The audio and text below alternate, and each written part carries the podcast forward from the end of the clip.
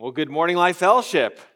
Turning your Bibles to Revelation 5. Revelation 5 is where we're going to be this week. I'm not sure how many of you heard the podcast this week, but one of the things that I tried to do was give a little bit of the background story of uh, our vision that we're going to be sharing uh, this morning. And, and it really started about two years ago. We were just, I'm not sure how many of us remember, but it was towards the tail end of the, the intensity of COVID, how it kind of really swept through our nation, our lives for about two years.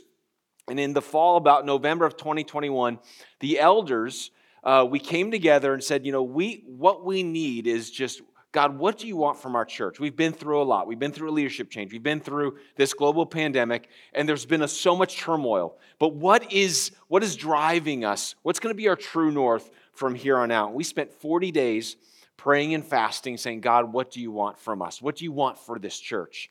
And over the course of the next few weeks at our elder retreat, God made this vision clear. And you might be saying, well, if this became clear, you know, almost two years ago, why are we just hearing about it now? Well, the reason why is because we wanted to make sure, and I shared this in the podcast, that we were living this. That this was some, something in our lives. We weren't going to share something with you that we said, hey, you go do this. We wanted, we want to invite you into something that is already happening. It's happening at, at a very basic level with our elders and our staff and, and people who are picking up here and there. Last year, you heard me talk about evangelism and prayer and how that's the, really plowing the ground for this vision. And so when, when I think about this vision statement, I've, sh- I've shared this statement prior, and I'm going to say it again. The, the issue is not whether or not a church has a vision statement. The issue is whether or not God's vision has a church. That's what's most important. You see, vision statements didn't used to, I mean, most companies never used to have vision statements. Churches didn't used to not have vision statements. These were, these were a kind of a, a rising fad in the, in the mid, mid 20th century, 1950s. Companies started to adopt these vision statements. This is who we are. This is our purpose. This is what we want to accomplish. This is what we want to do. And typically, like most American uh, things, we as the church adopted a lot of business practices, some for good, some for bad. But there are certain things that we started doing, and churches started to adopting these vision statements. And there's nothing wrong with vision statements. In fact, we're going to have a vision statement this morning. But here's the thing that I think we can get lost in all of this vision talk is that if, if our vision, if the vision of our church and the vision of our lives does not align with God's vision, then it's a faulty vision. And so in Revelation chapter 5, we're going to read what God's vision is for this earth, for His creation, for, for what, he has, what He has done from the very beginning to, to the end of all days. This is what God wants. And so we're going to pick it up in Revelation chapter 5 and in chapter in chapters 4 and 5 in Revelation, you have this you have this throne room of heaven scene where John is transported and he sees this worship service taking place. In the midst of this worship service, there are these scrolls that are presented. And if, and if you remember our series in Daniel last year, these scrolls are, are, were given to Daniel and they were sealed for this final revelation. Well, now it's the, the final revelation, and they're saying, who can unseal these things? And the only one that can unseal the scrolls is the Lamb of God, Jesus Christ and he unseals these, these, this scroll. And, and be, after he, he unveils this, after he unseals it, you see the, these worshipers in heaven crying out. Look at verse 9. And they sang a new song, saying, Worthy are you, Jesus, to take the scrolls and to open its seals, for you were slain. And by your blood you ransomed people for God from every tribe and language and people and nation. And you have made them a kingdom and priests to our God, and they shall reign on the earth. Right there, verses 9 and 10, what you see here, this is what Jesus came to accomplish, and this is what God has always wanted. And because this is what he's after and this is what God wanted, look what happens, verse 11 and 12. Then I looked and heard around the throne and the living creatures and the elders and the voice of many angels, numbering myriads of myriads and thousands of thousands. That's like, I can't picture how many numbers of people that there are here. But he says, and they shouted with a loud voice, Worthy is the Lamb who was slain to receive power and wealth and wisdom and might and honor and glory and blessing. In verse 13, and I heard every creature in heaven and on earth and under the earth and in the sea and all that is in them saying, To him who sits on the throne and to the Lamb be blessing and honor and glory and might forever and ever. Guys, this is God's vision. God's vision for every nation. God's vision for every creature to come to Him and to recognize Him as the King of Kings and the Lord of Lords. And God, this, is, this isn't a vision that just reveals at the end of all things, because we know Revelation is the last book that was written. This is a vision that we see from the very beginning, from the first pages of God's Word. And I want you to see how this God's vision has never changed. It's what God has wanted on this earth has never changed from the beginning of creation. When God created the world, all the way back in Genesis, in the beginning, God created the heavens and the earth. And we see from the very beginning, God creates this world and this universe, and He fills it. He fills it with trees and, and nature and animals. But at the apex of His creation, He creates man and woman humankind to, to reflect his image, to be in his likeness, to be his representatives on this earth. And he gives them a commission. He says, I want you to be fruitful and multiply. See, from the very beginning, what God has wanted is people to represent him and to partner with him to do what he wants on this earth.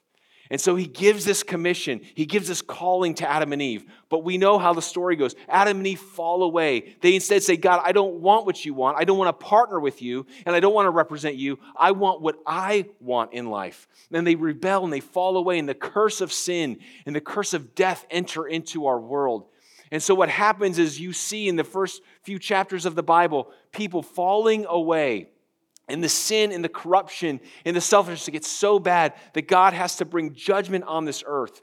And he brings judgment, but he saves one family out of this godly line from Adam.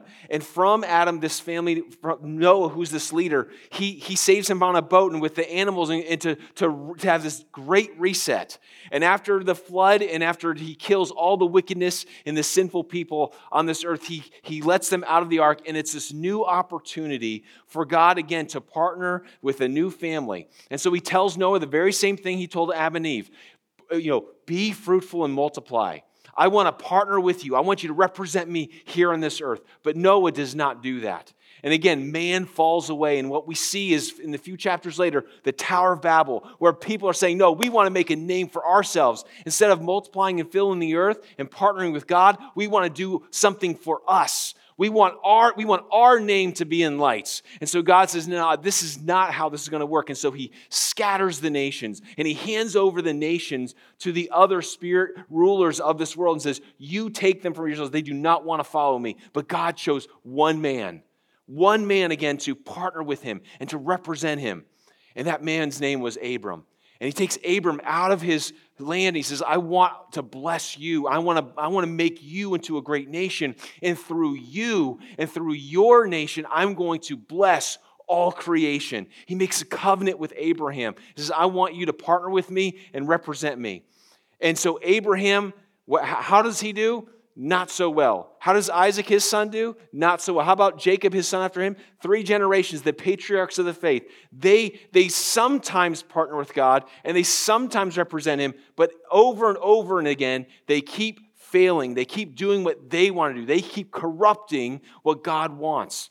Well, jo- Jacob has 12 sons. And one of his sons, his name is Joseph. And Joseph is someone who's sold into slavery, and when he goes into slavery, he meets God in a very supernatural way because he is one that decides to partner and represent God better than anyone we see. And, God calls him, and he lives this righteous life. He represents God even in the midst of slavery and even in the midst of jail. He partners with God. And because of God, part, him partnering with God and representing God, God elevates him in Egypt and he saves the world through, through his plan of, of rescuing these people from the famine. And so Jacob's family comes down. And even though Jacob has partnered with God, and even though he has been through suffering, even though he has represented him well, at the end of Jacob's life, he falls away and dies. You know why? Because of the, the curse of sin and death. You see, in the beginning, God created, Genesis 1 1. And the last verse in Genesis is, and then they buried Joseph. Sin and death. It doesn't matter how well we partner and represent God, death is there to defeat us, or sin is there to take us away. And so we see God again. This, this family that comes down to Egypt, they become this great nation and they go, they become oppressed and they, they are oppressed and they cry out to God, and God remembers what that these are his people. And so he raises up a leader named Moses, and he tells Moses, Moses, I want to partner with you, and I want you to represent me, and I want these people to represent me in the whole world. I want you to go down there and deliver them. And so he goes there and he delivers them through mighty deeds and mighty acts. God does these amazing things to show not just his people, but the world. He is God over all gods, over all people. And so God rescues and redeems his people from slavery. He rescues them and delivers them through the Red Sea. And at the Mount Sinai, the mountain of God, God is going to make them a covenant. And he says, I want you to be my people, and I want me to be your God. And these people hear the voice of God and they agree. They say, We will be your people. We, we will be the priests. We will be the light of the world to the nations around us. God calls them to, to himself to partner with him and represent him. And they agree to do it. But the problem is, in the heart of man is our selfishness, our pride. And within days of this commitment of seeing God and hearing God and making a commitment with God, the nation of Israel falls away and they start worshiping a statue of a golden calf. And, and God, once again, has to tell Moses that these people are rebelling against me. He brings them even to the promised land and they rebel and say, We don't want you, God. It's a generation of people that, that rejected God's partnership and his representation. But God is faithful God is always faithful. And he leads them through the wilderness for 40 years. And then he calls them in back into the land and he leads them to a conquest and they conquer the land. But even when they conquer the land, to partner with him and to represent him to the to the nations, instead of driving out the nations, they become like the nations. And over and over again, they start worshiping other gods. And God has to rescue them from themselves over and over and over again until finally they ask for a king because they want a representation of themselves. God hands them over to this desire, gives them a king, but the first king, Saul, is not a good representation of who God is. He's not a good partner with God. So God raises up another man, another man who is a man after God's own heart, and he decides to represent God and to partner with God in an amazing way. And so God anoints him and calls him to be his king. And so God elevates him to be the king of, of Israel. And he partners with God and represents God so well but there's, and so God makes a covenant with David and says, David, I want you. I'm going to bless all the nations through you. Through you, there's going to be someone that comes from your family line that will be the ruler over the entire world. And so David's like, this is awesome. Again, another covenant agreement. And right after David makes this covenant agreement, what does he do? Falls away. Sin of Bathsheba. We see this over and over and over again. And so what happens is through the, the hundreds of years of the kingship, we see this, the, the, the, the nation divide. The family of the, the, Judah, the tribe of David, follows the, the line of David. The northern tribes follow their own way. And over hundreds of years, the, the northern tribes fall away. They refuse to worship God. They worship false gods. God puts them into exile. And for the southern tribes, there, there, God raises up kings and priests and prophets over and over again for, for almost 500 years, calling them back to who they were, calling them back to say, Would you represent me to the world? Would you partner with me to be a light to the nations? And they might do it half heartedly, might do it occasionally, but over and over again, the sin and the corruption of humankind gets in the way and they reject God. And it happens so often until finally God sends them into exile for 70 years to, to, to, punish them and to show them that, that they're, not do, they're not doing the things that they were called to do. God has made a promise, He's made covenants, He's made He's desires saying, I'm going to do something in this earth. And so, in the midst of all of this turmoil, God sends promises through his prophets to say, There will be a day when someone comes, the chosen one, the Messiah, to make all things new, to make all things right. And so, after the 70 years, God raises up some other leaders Ezra, Nehemiah, one a, one a political leader, one a, one a spiritual leader. And they partner with God, they represent God. Eh, they do it for a season, but it doesn't last. Again, because they pass away and the people continue to struggle with sin. And so, God, through his last prophets, is, is foretelling of what's going to happen. And then 400 years of silence. 400 years. No prophet, no priest, no king can speak and say, Thus says the Lord. And in that 400 years, God waits for human history to converge so that there are roads and there's an empire that, that takes over the, the known world. And there are roads that, that connect Africa to Europe to Asia. And in this moment, God knows that we always fail Him. As many times He draws us close to Him, to, to invite us in to represent Him and partner with Him, we always reject it.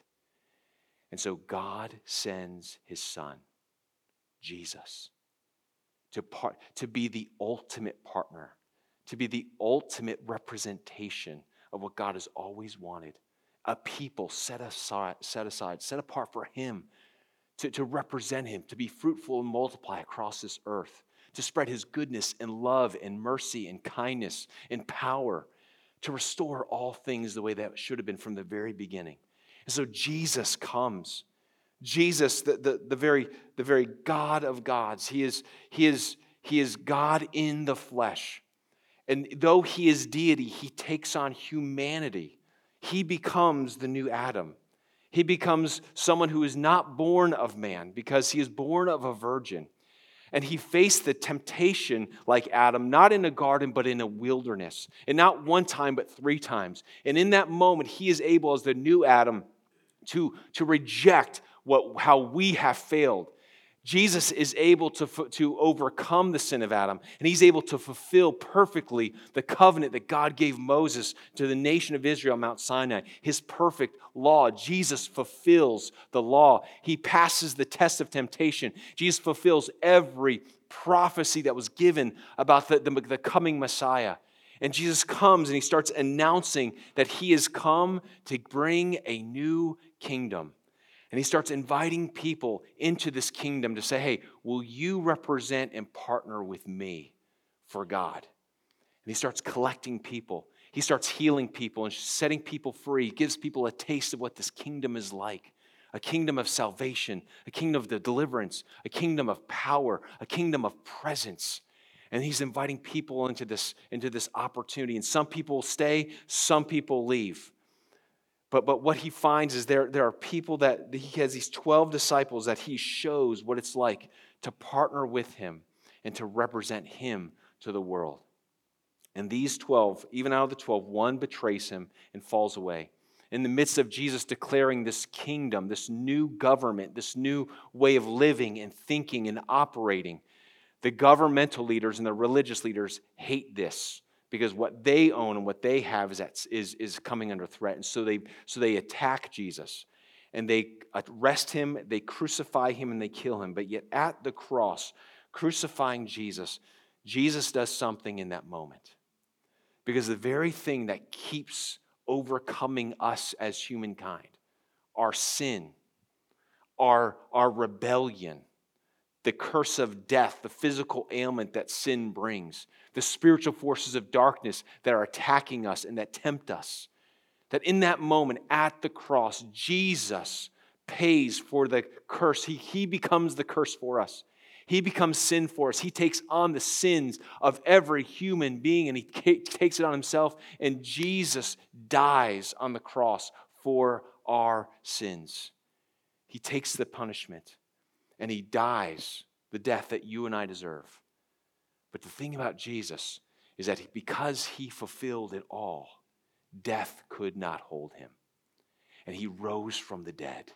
He conquered sin, he conquered death, He conquered the evil forces that, that, that, that conquer us, that oversee us, oversee the world. And in that moment, Jesus now is be able to say, No, what I have done is I've been able to make all things new. I have partnered with God the Father in a way that no one else has. I've represented humanity the way no one else has. And now, as he tells his disciples, all authority has been and from heaven and earth has been given to me. Now go make disciples. I want you to represent me. I want you to represent me in my holiness. I want you to represent me in my love. I want you to re- represent me in my compassion, in my mercy, in my grace, in my justice. I want you to walk around as if Jesus walked around. I want you to represent me perfectly, and I want you to partner with me. I want you to tell every person I want you to make disciples of all nations. I want everyone to hear about my name. I want everyone to know about the good news that I have paid the penalty for sin. I've conquered sin and death. They don't have to be in bondage anymore. You go in this power, you go in this commission, and you go make disciples. And so his disciples go and they wait, and the Holy Spirit comes, the helper that Jesus promised him. And says, and, and empowered by the Holy Spirit, we see in the book of Acts the church explode. Because now we see people that are empowered with God Himself, God the Spirit living inside of us, so that we can partner, so that we can represent God in a way that no one else could prior to this. And so, what we see in the, the early stages of the church is this church spreading, overcoming sin, overcoming darkness, and over the, the course of, of the letters of the New Testament, we see this, these instructions of how to partner with God, how to represent God. This is how you represent God. Here's how you have to live a holy, sacred life to the Lord. And here's how you partner with him. As the Father has sent me, so I am sending you. You are ambassadors for Christ. You are a living sacrifice. Over and over again, the letters of, of Paul and Peter and John remind us of who we are, our calling to represent God and to, to partner with him to make disciples of all nations. And it ends here in this statement that what God has wanted, he has always wanted. This is number one, the biblical mandate. The reason for this vision that we're going to share with you is not because we called a consultant. It's not because we, we try to figure out something that would sound catchy today. The vision we're going to share this morning comes from the heart of God. See, what we find ourselves living in today, we live in between Matthew 28, the Great Commission, where he says, Go as my disciples and make, eh, go and make disciples of all nations. We live in between Matthew 28 and Revelation chapter 5 when it says, I want every nation, every tribe, every tongue. I want every creature in heaven and on earth and in the sea. And I want all creation. I want them to come to me and to worship me and to know me. This is what God has wanted. We have a biblical mandate before us. And that's the question we have to ask ourselves. Eh, are we, are you and I, are we partnering with God in our lives? Or are, are we representing God in our lives? Or are we falling away like so many others have and saying, nope, I'm going to do my own thing? So we have a biblical mandate for this vision. We also have, number two, we have a cultural reality. We have a cultural reality that we're living in here, 2023, Lake Norman. We live in a community of 250,000 people, and, and it keeps growing. People keep moving here. Praise God for that. But here's the cultural reality we find ourselves in today, and that is this. In the last 25 years, I would even say since 2000, since 2000, what we could say is that 40 million people have left the church. 40 million people that used to attend church 20, 25 years ago are sitting at home this morning. That we, we are in the third, there, has been three great movements of, of religion uh, or of spirituality in our nation. The first happened with the Great Awakening, happened in the 1700s. There was another movement that happened in the, in the 19th century, in the 1800s, where we saw incredible growth and increase of the Christian faith amongst the populace of our nation. And now we are seeing, we are living in the season. We are living in a time when people are, are rejecting God, where secularism is increasing, and people are walking away from the faith. And the reason why that is happening is because there's not enough partners and not enough representatives of Jesus Christ on our, uh, in our nation, in our towns, in our families are saying things have got to change. And so people are walking away. So this that 40 million, right, that, that sounds like a big number, but the reality is every one of us in this room, there's people that we know. We could name names. They're family members, they're friends. They're, they're, they're people that, that we used to worship with sit with, even in rooms like this, and they no longer wake up on a Sunday morning coming to church. And there's a lot of reasons for that. I'm not going to get into it, but the reality is we are losing ground. And because we are losing ground, the church, the last 40 years, how have we responded? How we responded to this reality? Well, we haven't responded the way, the way that God expects us to, to represent Him and partner with Him.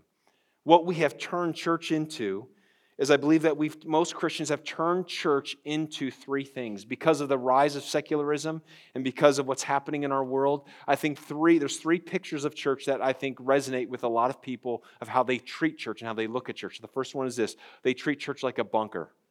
You know, the world out there is bad and we've got to, it's really bad. We got to, we got to, you know, hide away. This is our one time in, or a couple times a week where the world out there is so bad and evil, and I've got to, I've got to separate myself. And this is our nice little Christian community where I don't have to worry about woke or, or bad or evil or sinfulness, and I can just come here and I can cloister myself in, and I can find just, ah, oh, I'm safe.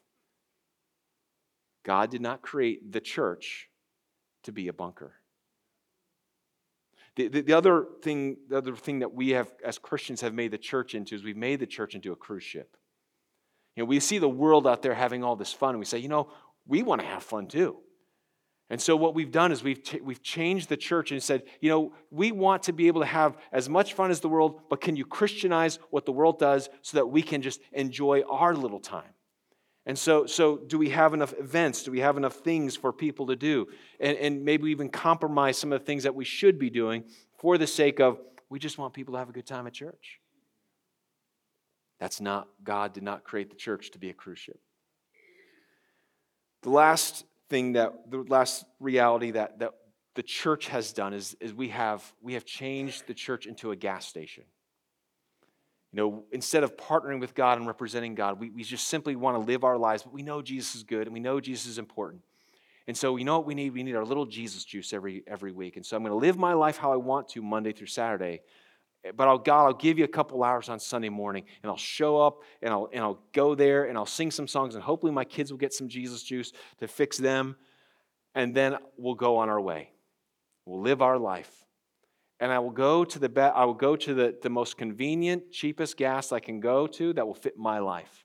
So I, I, don't, I don't mind moving from church to church that fits my style of life. See, God did not create the church to be a bunker, to be a cruise ship, or to be a gas station. What I believe God created the church to be was so much more.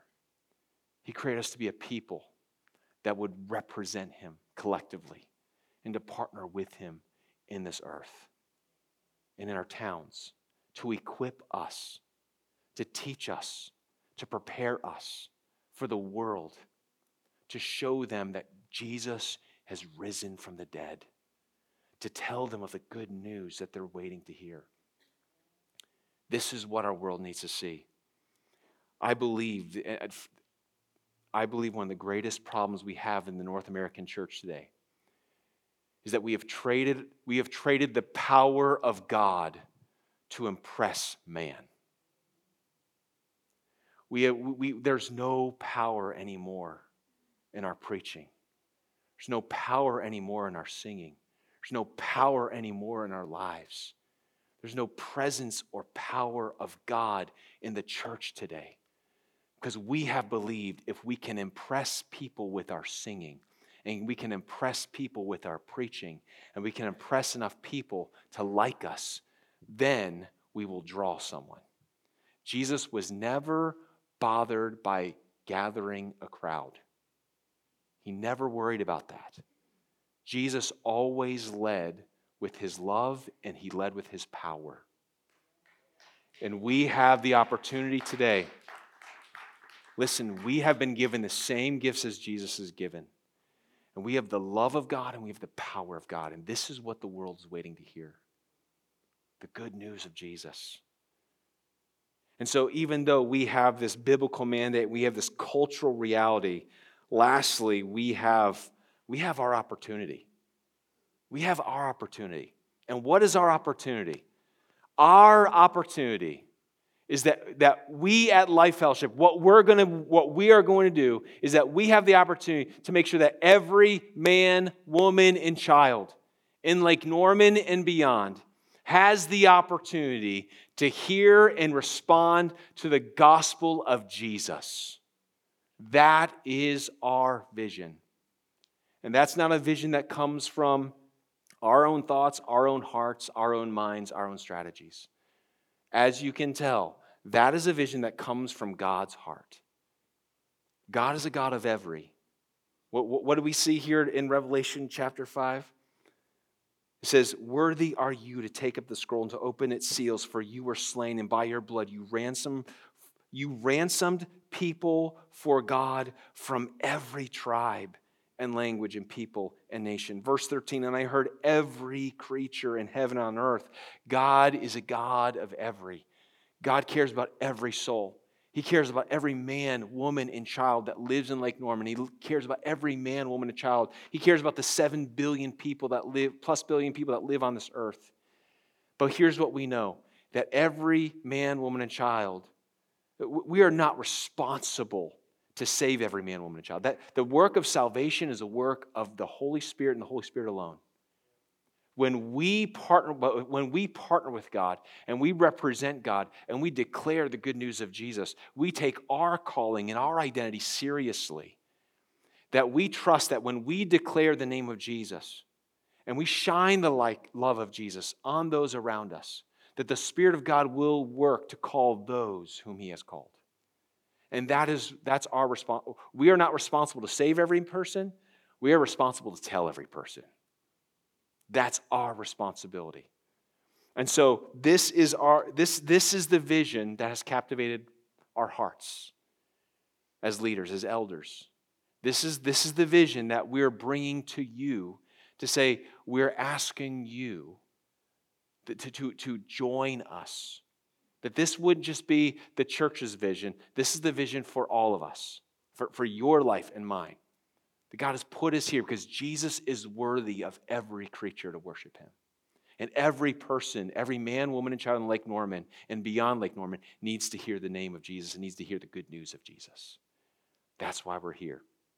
You know, one of the things that we did a few uh, years ago is we sat in a room and we just dreamed of what it would look like by 2030 if we, at, as this church, really lived this out. What would happen? what would happen? And again, I, I, I can only imagine, I can just share with you some things that my hopes and dreams are.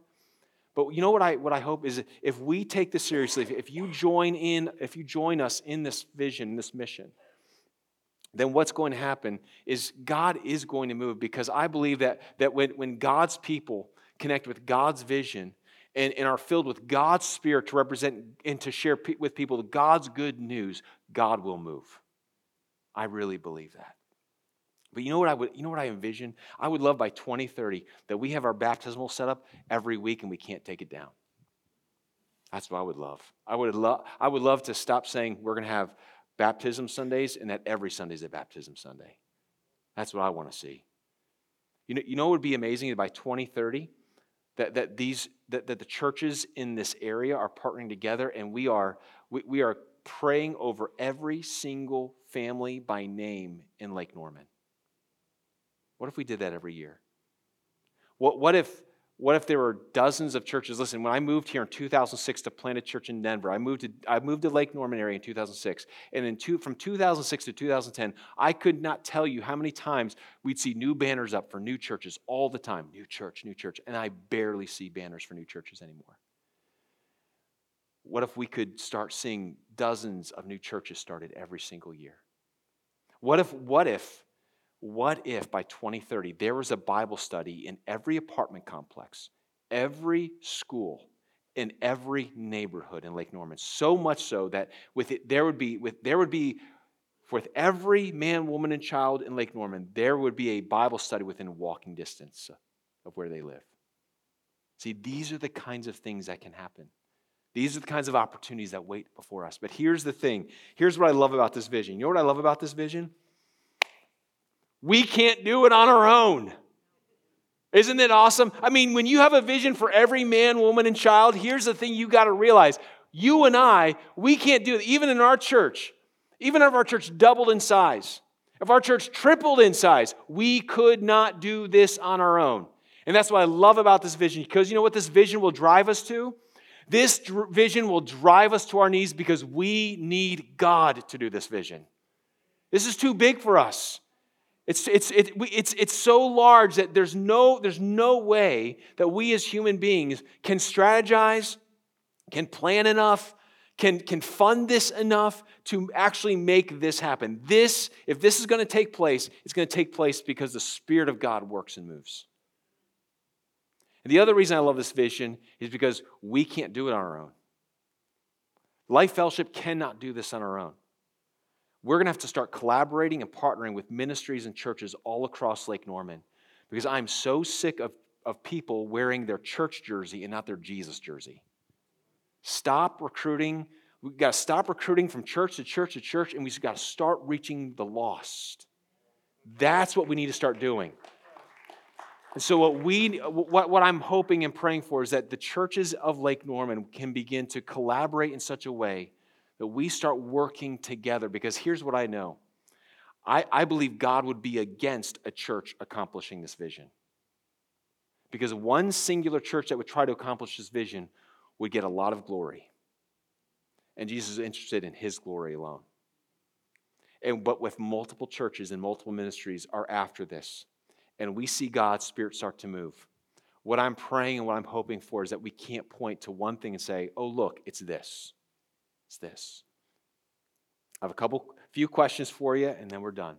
First question is this Whose story are you going to live in? Whose story are you going to live in? I just shared with you the grand story of Scripture. The, the, the, story I shared with you about the biblical mandate, this is the story of God's Word. This is the reality of what God, from the moment of creation to the end of all time, God is after something. There is a grand narrative to all, to do all of this. The question we have to ask ourselves is Are we living in the grand story or are we living for our story? Am I living for my own life, doing my own thing after my goals in life? And, and, we can do, even as followers of Jesus, we can fool ourselves in saying, I'm going, Jesus, I need you to bless my life so I can live my life the way I want to live.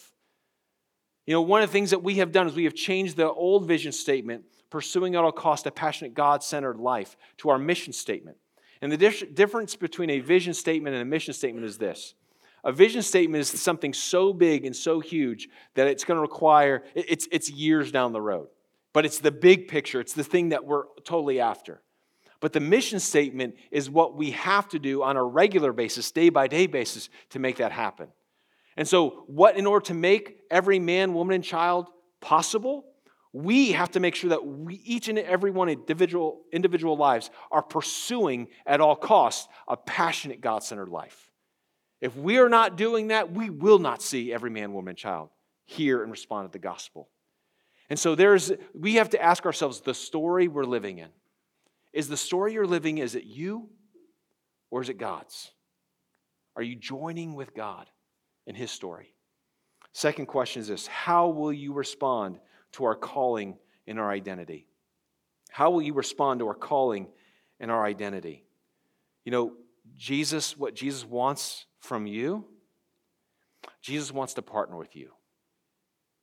Jesus wants you to represent him.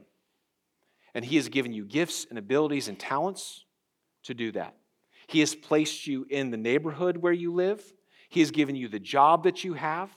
He has given you the, the, people around, the neighbors that you have. He has given you the family that you Everything about your life is divinely orchestrated by God so that you would represent Him and partner with Him where you live where you learn, where you work, where you play, everything, your circle of influence, your circle of your life, God has placed you there for a reason. He has called you there for a reason. There's not one mistake in there's not one circumstance in your life that is just haphazardly happening. No, God is over you. And if He has called you into His family, what He's given to you is a calling and identity to partner with Him and to represent Him.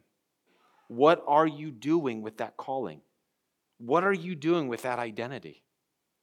You see, instead of a bunker, instead of a cruise ship, instead of a gas station, what I want this church, what I want Sunday mornings to be, is I want it to be a locker room.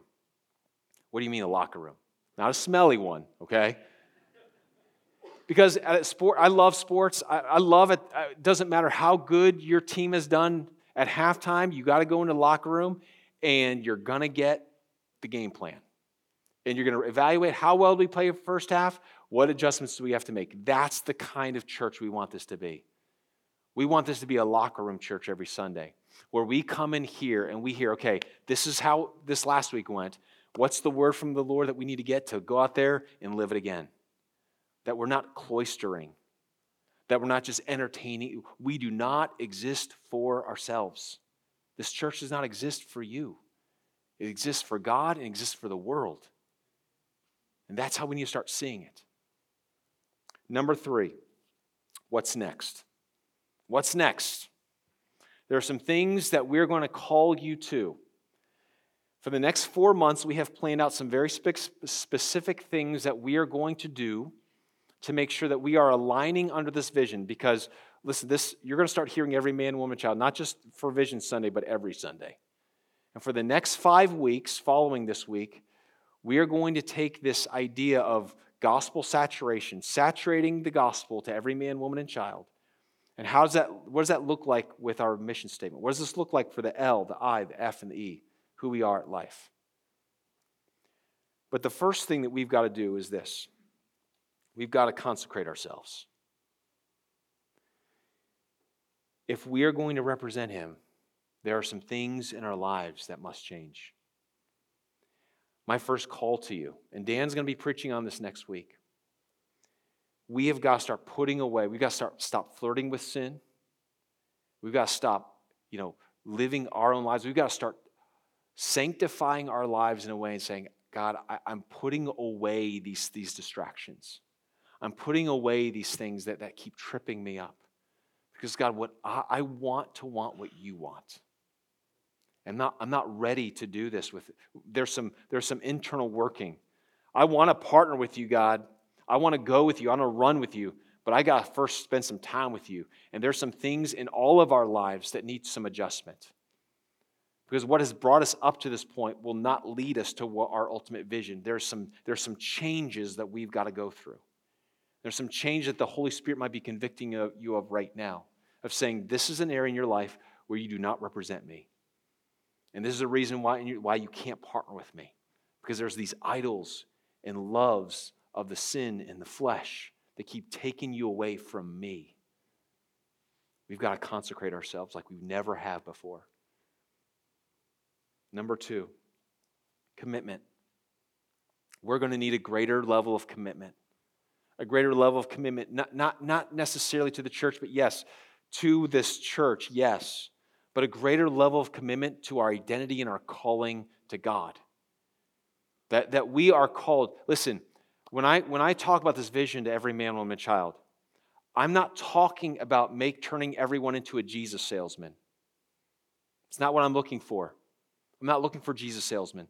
I'm looking for people. What God's looking for is people who will be people who will bless others. Jesus wants blessers. So, after we're done with this series, what we're going to do is we're going to preach a sermon series on our bless strategy. Because I believe Jesus lived out, Jesus was a person of blessing. And he modeled this light of the world to bless all others. And so we're going to look through what it's like to live a life of blessing. And, you know, beginning with prayer, listening to others, eating, exercising, engaging with others, serving others, and then sharing Jesus. We want you, we want to train and equip you and, and help you learn how to be a blessing to every person that's in your life. That through a life of blessing, you will be able to share Jesus with every man, woman, and child in your life. But it's going to take a commitment a commitment from you and from me and from all of us that we are not just going to play church on Sunday, but that we are going to represent Jesus every day of the week.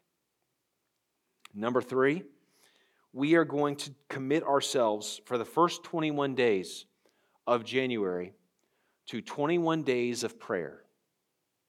There's a book that we're going to hand out next month, and we are going to be joining with 500 churches across the nation, 500 plus, it keeps growing. And we're going to start 2024 with 21 days of prayer, consecutive prayer and we're going to pray through through we're going to pray through this book. It's, it's actually a book that we're going to pray through 21 days of prayer. We're going to preach on it every consecutive week but on the 20 it's what's great about january 1st is it's you know, it's a monday and so every sunday the 7th the 14th and 21st are going to be sundays that we preach on that prayer. And the last day the 21st of january we're going to a day of prayer and fasting. And we're going to we're going to come not just here on Sunday morning, but we're going to gather here as a church on Sunday night. Because if, if, if God wants us to go after every man and woman and child, what we've got to be doing is listening. We've got to be listening to God. And we've got to be crying out to God to do something like we've never asked Him to do. And so we need God. This vision is, is a vision that needs the power of the Holy Spirit.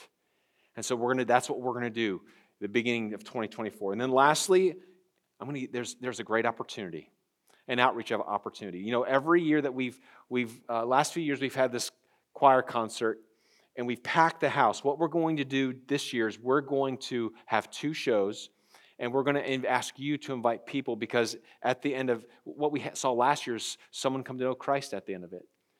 And we're going to give you an opportunity during the month of December to invite your friends and neighbors to come and hear sacred Christmas music. That's a very easy ask to come into an environment to hear something like that. And that what they will hear is a gospel message. What they will hear is the good news of Jesus. Gives you an opportunity to invite those who are close to you but far from God to hear the good news of Jesus. That's those are the next four months. What's beyond that? God knows. But we're listening. We're listening. I want you to bow your heads and close your eyes. As we end our time here this morning, is your heart stirred? Is your heart stirred for every man, woman, and child? In just a moment, we're going to sing this song.